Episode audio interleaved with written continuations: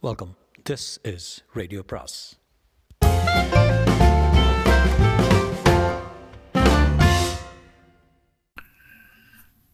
சுஜாதாவின் தங்க முடிச்சு பாகம் இரண்டு. மறுநாள் காலை சுலேகா என்னை ஸ்டூடியோவில் அடையாளம் கண்டு கொள்ளவில்லை ஓரிரு முறை சிரித்து பார்த்தேன். வீண். விஜயார் சாருடன் நின்றவாக்கிலே சிரித்து பேசிக் கொண்டிருந்தாள் அண்ணனை காணவில்லை. டான்ஸ் மாஸ்டர் பெண்மணி. பிளேபேக் போட்டு ஒரு வாயில் டூ டூ என்று தாளவாத்தியத்துக்கு ஏற்ப தலைக்கு மேலே கைகளை கோர்த்து கொண்டு இடுப்பை வெட்டச் சொன்னாள் ராஜு சாரு இதான் ஃபைனல் டேக்கு இனி எடுத்தா ஐடெக்ஸ் விளம்பரம் தான் என்றாள். விஜிஆர் அவளை கண்ணு என்று அழைத்தார். நான் மரத்தடியில் ஒதுங்கினேன். என்னை அவள் கவனிக்கவில்லை என்று குறைவாக குறையாக இருந்தது. ராவோடு ராவாக மையல் கொண்டு விட்டால் அவள் என்ன செய்வாள்? விஜிஆர் என்னை கூப்பிட்டு என்ன? ஆன்லைன் ரெடியா என்றார். இல்லைங்க நாளைக்கு தயாராகிடும் விஜயர் சார். விஜயர் சார் கரிகாலன் எனக்கு தமிழ் கற்று தருது. அட என்ன ஞாபகம் இருக்குது? கற்றுக்கிறியா கண்ணு? ரொம்ப துடி என் கண்ணு. என்று அவள் இடுப்பை தட்டினார். போங்க சார் என்று இவரை அவள் திரும்ப தட்டி கண்ணாடியை எடுத்துக்கொண்டு மாட்டிக்கொண்டு தான் நான் சட்டென்று முரளியை பார்த்தேன். சினிமாவில் இதெல்லாம் சகஜம் என்பது போல புன்னகைத்துக் கொண்டிருந்தான். எல்லாரையும் சாப்பிட போறா பாரு. ஸ்ரீதேவி ஜெயபிரதா எல்லாத்தையும் முழுங்கிற போறா பாரு. എനിക്ക് അതെല്ലാം വേണ്ട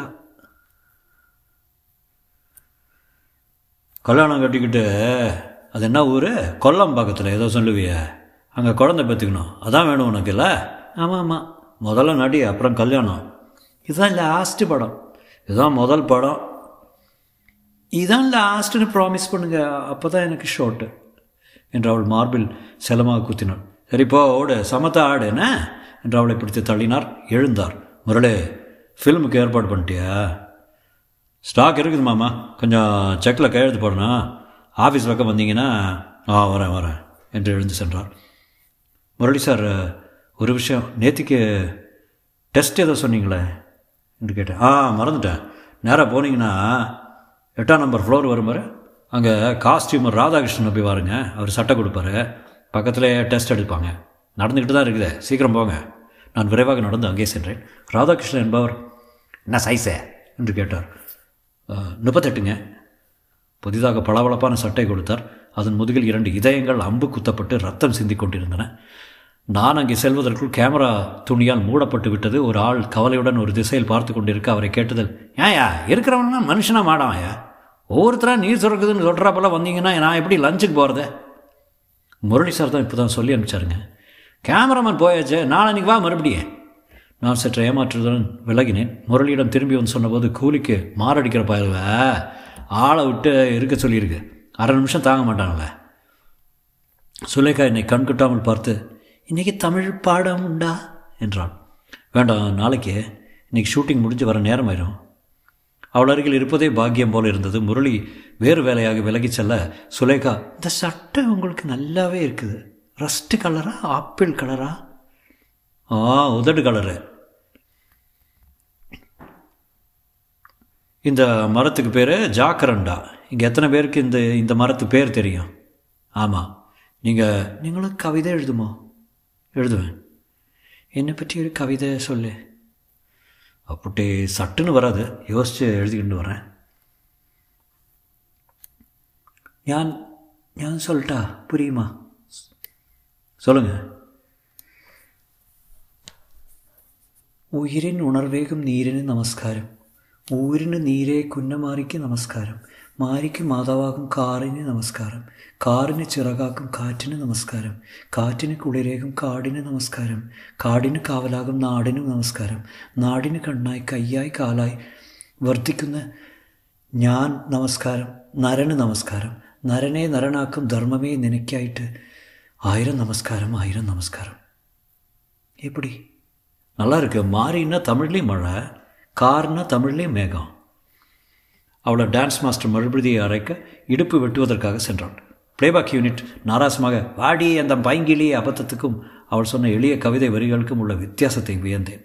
இவளுக்குள்ளே ஒரு சன்னமான குழந்தை ஒரு கவிதா நெஞ்சம் புதிந்திருக்கிறது. இவளை பற்றி ஏனோ கவலையாக இருந்தது. சுற்றுப்பட்டவர்கள் எல்லாரும் பார்வையிலும் களங்கம் இருந்தது. டான்ஸுடைய அவள் பாதி மார்பை காட்ட காலில் வெண்மை தெரிய எல்லாரும் ஒரு சமூக முயற்சியாக அவளை தோல் இருப்பது போல பட்டது. நேராக அறைக்கு வந்தேன். அவளுக்கு கவிதை எழுதி தர வேண்டும் என்று உற்சாகமாகிவிட்டது. நான் பைத்தியமாகி கொண்டிருக்கிறேன். இந்த பொண்ணு யாரையும் கலக்கிற மச்சே என்று விஜிஆர் சொன்னது நினைவுக்கு வந்தது. எட்டு முறை கவிதையை ஆரம்பித்து கிழித்து போட்டேன். ஒன்லைன் ஒரு வரி கூட இன்னும் ஆரம்பிக்கவில்லை. விஓசி காலனி போனால் என்ன என்று தோன்றியது. கவிதை பிறக்கவில்லை. கிறுக்கு தான் பிடித்திருக்கிறது. ராத்திரி ஒரு மணிக்கு பக்கத்து அச்சாஃபீஸ் ட்ரெடில் சப்தம் கேட்டு எழுந்துவிட்டே சட்டென்று அந்த கவிதை உதயமானது. வாய்ப்பு கிடைத்தால் விடுதலை செய்து ஒரு ஜலபரப்பில் இந்த தங்க மீனை சேர்த்து விட வேண்டும். ஒரு வாரம் சுலேகாவை தினசரி பார்த்து தமிழ் தர சந்தர்ப்பம் கிடைத்தது. முரளிதர் எனக்காக பஸ் ஸ்டாண்ட் ஹோட்டலில் ரூம் போட்டு திரைக்கதை எழுதச் சொன்னான். பச்சை பெயிண்ட் அடித்து சுவர்களில் மூட்டை தைத்த இரத்தக்கரைகளுக்கு இடையில் ஆங்கில நாவலுக்கு சினிமா வேஷம் கொடுத்தேன். இந்த கலையில் தான் கலையில் நான் சற்று பழக்கப்பட்டு விட்டதால் சுலபமாக செய்ய முடிந்தது. விஜயாருக்கு எழுதினது வாசித்து காட்ட காத்திருந்தது. தாவத் இருந்து விட்டது. ஒரு முறை ஆஃபீஸ் அறையில் சிக்கி என் கதை சுருக்கத்தை கேட்க தயாராக இருந்தபோது பம்பாயிலிருந்து ரமேஷ் சிப்பியிடமிருந்து ட்ரங்கால் வந்து காணாமல் போய்விட்டார். மறுமுறை பாம்க்ரோ ஹோட்டலில் இருநூற்றி முப்பத்தி நாலாம் எண் அறையில் ஒரு நாள் ராத்திரி பதினோரு மணிக்கு கூப்பிட்டிருந்தார். முழுக்க வாசிச்சு காட்டுறியா? நாளைக்கே அதை முடிவு எடுத்தே ஆகணும் கதை கிடைக்காம பூஜை போட்டதே இல்லை. சொல்லு. சிகரெட் பற்ற வைத்துக்கொண்டு கையில் ஸ்காட்ச் கோ ஸ்காட்ச் கோப்பையை நிரப்பிக்கொள்ள நான் முதலில் ஒன்லைனை படிக்க ஆரம்பித்தேன். என் கதையில் கொஞ்சம் நேரம் கவனம் செலுத்தினார். நமக்கு தோதுப்படாத கதை அது. எப்படியோ விஜிஆருக்கு அதன் மேல் மோகம் வெள்ளைக்காரர்கள் கூட மோசமாக எழுதுவார்கள் என்பது அத்தாட்சியாக இருந்தது. குமார் காரை எடுத்துகிட்டு எழிலியின் வீட்டுக்கு போகிறான் மூலக்கதையில் எமிலி. அங்கே மெல்ல கதவை திறக்கையில் லேசாக ரத்தக்கரை தெரிய நாய் குறைக்க சப்தம் கேட்குது. இரியா முரளி நான் இந்த கதையை அன்னைக்கு சொன்னேன். அருகே கைத்தட்டி கொண்டு நின்ற முரளி ஆமாம் ஆமாம் நான் போய் நல்லான்னு சொன்னேன்னா இல்லையா? நீங்கள் தான் கேட்கல. இல்லைடா வேற சொன்னேன். இது ரொம்ப அட்டாஸாக இருக்குது. இந்த பார் கரிகாலா உங்ககிட்ட ஏதாவது நல்ல நாட்டாக இருக்குதா? உறங்காத சட்டன்று ஞாபகம் வர இருக்கு சொல்லட்டுங்களா? இப்போ லேட் ஆயிடுச்சு காலையில் படிச்சுன்னு ஸ்டூடியோவுக்கு கிளம்புறதுக்குலாம் சொல்லிடுறேன். என்ன? தங்க நாட்டாக இருக்கணும். என்ன? போயிட்டு வா. சுலேகா அவனை பற்றி கேட்டுக்கிட்டே இருக்குது. நல்லா தமிழ் கற்றுக் கொடுக்குறியாம? அந்த பொண்ணு நல்லாவே கற்றுக்குங்க பத்து நாளில் பிடிச்சிக்க ரொம்ப துடியாது என்கிட்ட உயிரே வச்சுருக்கு. என்ன முரளி? ஆமாம் ஆமாம் விஜிஆர் கிளம்பி கிளம்பி ஸ்டூடியோவுக்கு போய்விட்டார். வெளியே வந்தபோது சுலேகாவுக்காக வண்டி ஒன்று ஒன்று போகிறதாக சொன்னார்கள். ஸ்டூடியோவில் ஷூட்டிங் முடிந்து வீட்டுக்கு போகிறாளாம். அதில் தொற்றிக்கொண்டேன் அண்ணன் பாலன் சுலேகா விஜிஆர் மூவரும் பேசிக்கொண்டிருக்க சற்று தூரத்தில் முரளி நின்று கொண்டிருந்தார் விஜிஆர் தலையை தலையை ஆட்ட சுலேகாவும் கொஞ்சம் உணர்ச்சி வசப்பட்டு பேசினார் போல இருந்தது அண்ணன் அவளோட கார் கதவு வரை பேசிக்கொண்டு வந்தான் നീ വളരെ ധൃതി പിടിക്കുന്നു അത് ഉറക്കത്തിൽ അങ്ങനെ ചോദിച്ചെന്ന് തോ തെറ്റാണ് കേട്ടാ என்றான் பாலன் வண்டியில் ஏறிக்கொள்ளவில்லை பின் சீட்டில் சுலேகா மட்டும் ஏறிக்கொள்ள டிரைவர் மூர்த்தி மௌனமாக காரை செலுத்தினான். என்னை கவனிப்பாள் என்று திரும்பி பின்பாக்கம் பார்த்தேன். சுலேகா அழுது கொண்டிருந்தாள் மூர்த்தி அதை கேட்கவில்லை போலும் கார் ஓட்டி கொண்டிருந்தாள் எனக்கு மிகவும் சங்கடமாக இருந்தது. நான் இருப்பதை கவனிக்காமல் அழுகையில் கவனமாக இருந்தால் கைக்குட்டையால் முகத்தை அழுத்தி அழுத்தி துடைத்து கொண்டு விட்டு அழுதாள். கொஞ்சம் அடங்கட்டும் என்று காத்திருந்து மன்னிச்சுங்க. எதுக்கு அழறீங்க? என்னால் ஆறுதலாக ஏதாவது சொல்ல முடிஞ்சதுன்னா அப்போதுதான் என்னை நிமிர்ந்து பார்த்தாள். அட தமிழ் வாத்தியரே. சோரி என்று கண்ணீரிடையே சிரிப்பது பஜார் விளக்குகளில் விளக்கும் வெளிச்சத்தில் கன்னத்து முத்துடன் தெரிந்தது. படப்பிடிப்பில் ஏதாவது நடந்து போச்சா? இல்லையா என்றாள். பின்ன என்ன விஷயம்? சொந்த விஷயம் என்றாள். எனக்கு மேலே கேட்க தயக்கமாக இருந்தது. விஓசி காலனி வந்துவிட அவள் இறங்கிக் கொண்டே குட் நைட் என்றாள். வாங்க வந்துட்டு சாய அடிச்சுட்டு போகிறது சேட்டனுக்கு கார் வரும். நான் சந்தோஷத்துடன் இறங்கிக் கொண்டேன் அந்த சிறுமி கதவை திறக்க உள்ளே அவளுடன் செல்லும்போது ஃபிலிம் என்னாச்சு என்றாள் டெவலப் பண்ண கொடுத்துருக்கேன் നേരെ എങ്കിട്ട കൊടുക്കണമാക്കും കരികാലൻ സാറിന് വിവാഹം കഴിഞ്ഞോ இல்லை யாராவது லவ் பண்ணுறதா இல்லை இல்லை உன்னத்தான் என்று சொல்ல வாய் எடுத்தேன் கவிதை என்னாச்சு ஆச்சு என்றேன் அந்த தங்க மீனை சொன்னேன் தங்க மீன் நான் தானே ஆமாம் கரிகாலன் என்ன தண்ணியில் சேர சேர்க்குமோ? நிச்சயம் செய்கிறேன் சுலேக்கா அவள் கண்களில் நீர் திரையிட்டது. கரிகாலன் சத்தியம் அடித்து கரிகாலன் சத்தியம் அடித்து சொல்லணும். யார்கிட்டையும் சொல்ல மாட்டேன்னு. யார்கிட்டையும் சொல்ல மாட்டேன் சுலேக்கா சொல்லுங்கள் நான் ஒருத்தர் விவாகம் கழிக்க போகிறது ரொம்ப ரகசியம். ப்ரெஸ்ஸுக்கு சொல்லக்கூடாது. சத்தியம் பண்ணி சொல்லணும் என்று கையை நீட்டினான். நான் திகைப்புடன் அவள் கையை தட்டி வாக்களித்தேன்.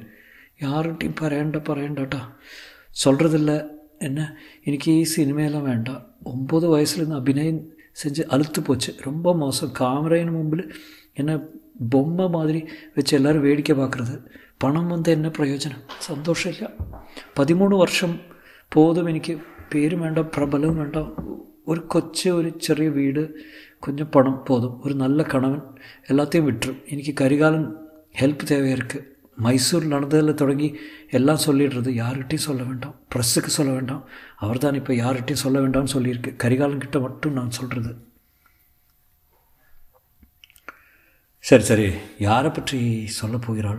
இதற்கு வாசல் கதவு கார் கதவை சா சாத்தும் சப்தம் கேட்க சேட்டன் வந்து இப்போ வேண்டாம் சண்டே ஷூட்டிங்கில் சேட்டன் கொச்சிக்கு போகிறது வீ வீட்டில் யாரும் இல்லாமல் நான் தனியாக இருக்கேன்ல. அதனால் வீட்டுக்கு மத்தியானம் சாப்பிட வர்றது நான் நான் நான் சொல்லிடுறது. என்ன? பாலச்சந்திரன் உள்ளே நுழைந்து என்னை வெறுப்புடன் பார்த்தான். நீ ஏன் இங்கே இருக்கிற என்பது போல வாசல் டிரைவர் ஹார்ன் அடித்தான். நீ நீங்கள் போங்க நேரம் என்று என்னை தள்ளாத குறையாக கதவை சாத்தினான். அவனிடம் விஸ்கி வாசனை இருந்தது. காரில் அறைக்கு திரும்பும்போது ஏன் அண்ணனிடம் சொல்ல வேண்டாம் என்கிறாள்? மைசூரில் நடந்தது என்ன? ஞாயிற்றுக்கிழமை என்ன சொல்லப் போகிறாள்? யோசித்தேன். எனக்கு அவளது முகம் தெரியாத காதல் கணவனை பற்றி பொறாமையாக இல்லை. அவளை எந்த வடிவத்திலும் என்னால் காதலிக்க முடியும். என் காதலுக்கு அவன் உடல் தேவையில்லை உள்ளம்தான். முதன் முதலாக அவள் வாழ்க்கையில் அத்தனை ஒன்றும் சிக்கல் இல்லாதில்லா என்பதை அவள் கன்னத்தில் விழுந்த கண்ணீர் முத்துகள் அறிவித்தன. மறுதினம் திரைமலர் என்ற பத்திரிகையில் அந்த செய்தி வந்திருந்தது. அதையும் என் பக்கத்து அறை ஆசாமி பார்த்துவிட்டு சொல்லித்தான் தெரிந்து கொண்டேன். அதில் காற்றுநிலை என்கிற பகுதியில் குருவி என்பவர் எழுதியிருந்தார். விஜிஆரின் கேரள கதாநாயகி முதல் தமிழ் பட ரிசீலிஸ் ரிலீஸுக்கு முன்பே காதலனையும் பார்த்து கொண்டு விட்டாளாம். ஒரு தமிழாசிரியராம் விஜிஆரின் அடுத்த பெரிய படத்தில் இவள் நடிப்பை பார்ப்பதற்கு முன்னே நாமெல்லாம் இடுப்பை பார்க்கும்படியாக பத்திரிகையில் பயங்கர பப்ளிசிட்டி கொடுக்க நகை நடிகை சொந்த குரல் பேச ஆசையாம். தமிழ் கற்றுக் கொடுக்க வந்த குட்டி கதாசிரியர் கருப்புக்கால் சோழன் தமிழுக்கு பதில் மற்றதெல்லாம் கற்றுக் கொடுப்பதாக தெரிகிறது. சுலு இவருடன் என்ன கண்டாளோ? காதலுக்கு கண்ணில்லை என்று லேசாக சொன்னார்களே. கல்யாண பேச்சு கூட காற்று வாக்கில் அடிபடுகிறது. விஜிஆர் கொதிக்கிறாராம். எனக்கு அதை பார்த்து மாத்திரமும் பயமும் ஏற்படுது விஜிஆர் இதை பார்த்தால் என்ன சொல்லுவார்? அவ்வளோதான் ஏன்? எல்லாமே கோவிந்தா தான் உடனே டிஸ்மிஸ் சுலேகா என்ன சொல்லுவாள்? முரளிதர்? யார் இந்த குருவி? அவனை அப்படியே பிடித்து காலின் கீழ் அழுத்தி தேய்க்க வேண்டும் போல ஆத்திரமாக இருந்தது. பத்திரிகை சுதந்திரம் என்றாலும் பொய் சொல்வதற்கு ஒரு அளவு வேண்டாம். இப்போது என்ன செய்வது? யூனிட்டில் நிச்சயம் இதை படித்திருப்பார்கள். யூனிட்லேருந்து கார் வந்தது. கூப்பிட்டு அனுப்பிச்சாருங்க. எதுக்கா?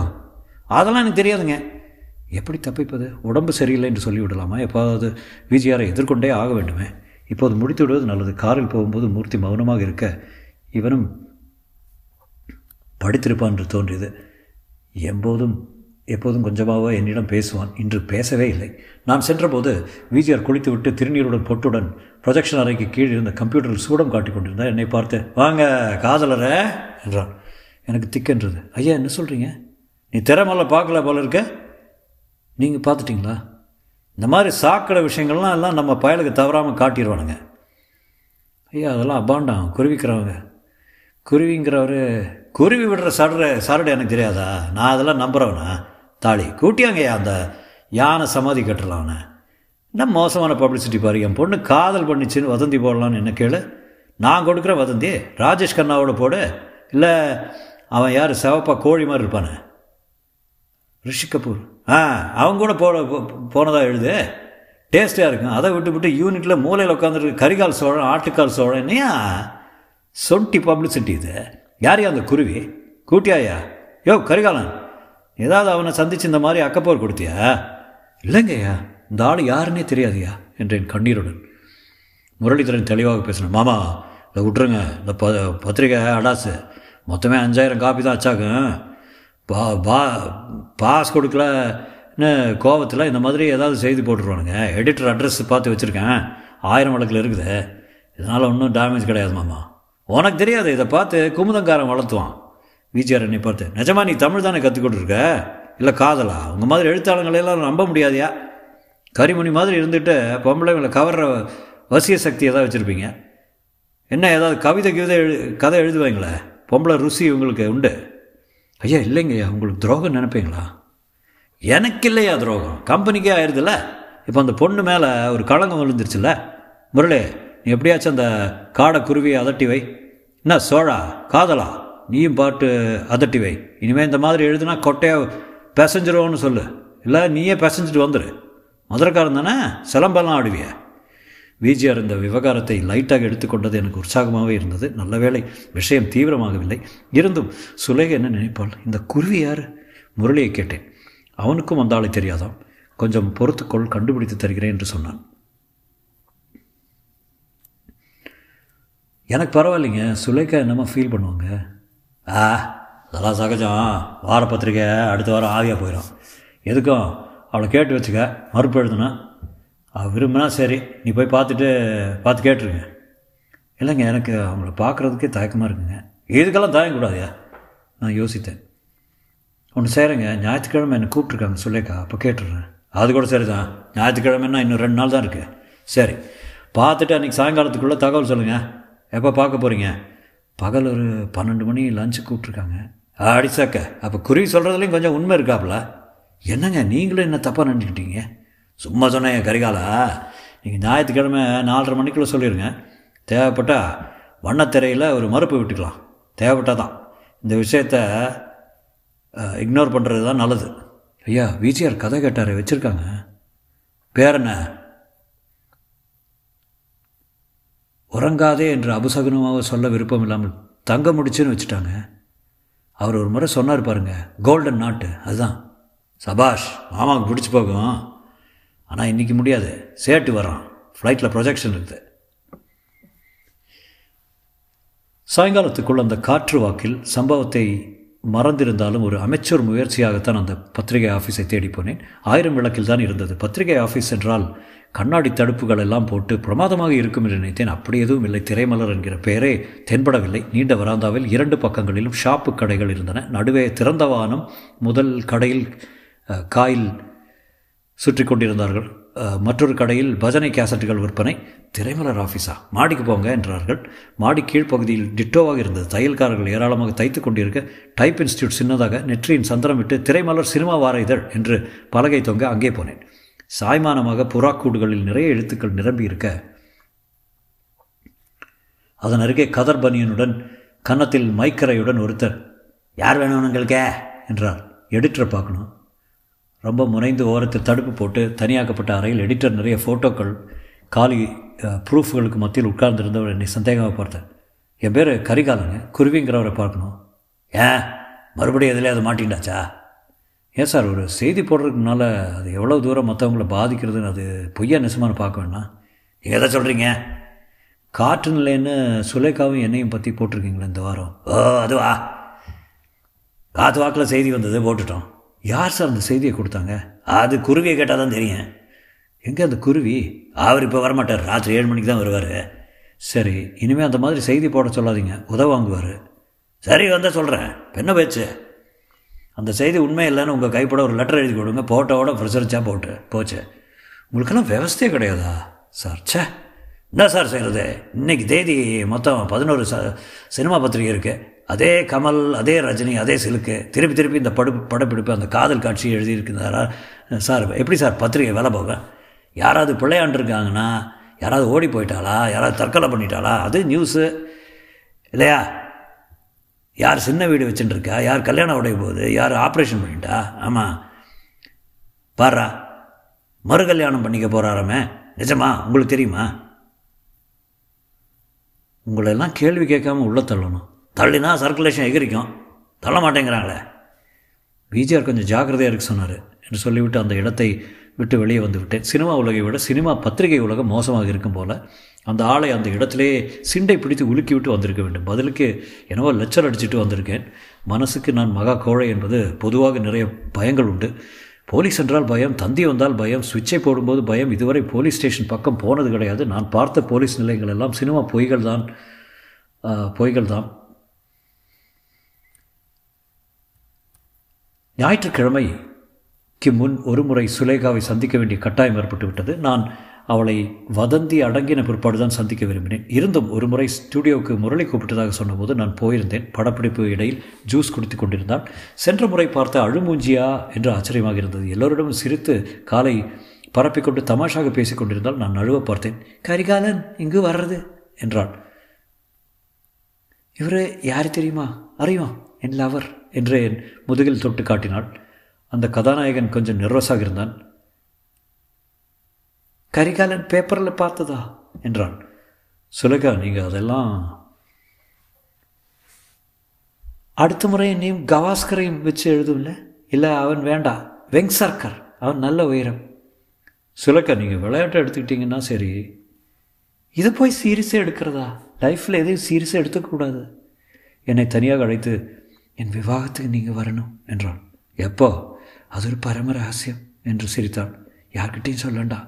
ஞாயிற்றுக்கிழமை வர சொல்லியிருக்கீங்க? ஞாபகம் இருக்குல்ல? நிச்சயம் கரிகாலன் உதவி எனக்கு வேலையாக இருக்குது உங்கள் தங்க மீனுக்கு விடுதலை கிடைக்க போகிறது என்று என்னிடம் கண் சிமிட்டினான். படப்பிடிப்பு அழைக்க மனசு லேசாகி அவள் நடிப்பதை சுவாரஸ்யமாக பார்த்து கொண்டிருந்தேன்.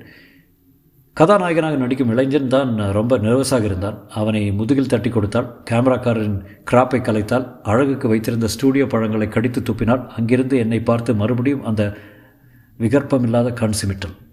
தொடரும்.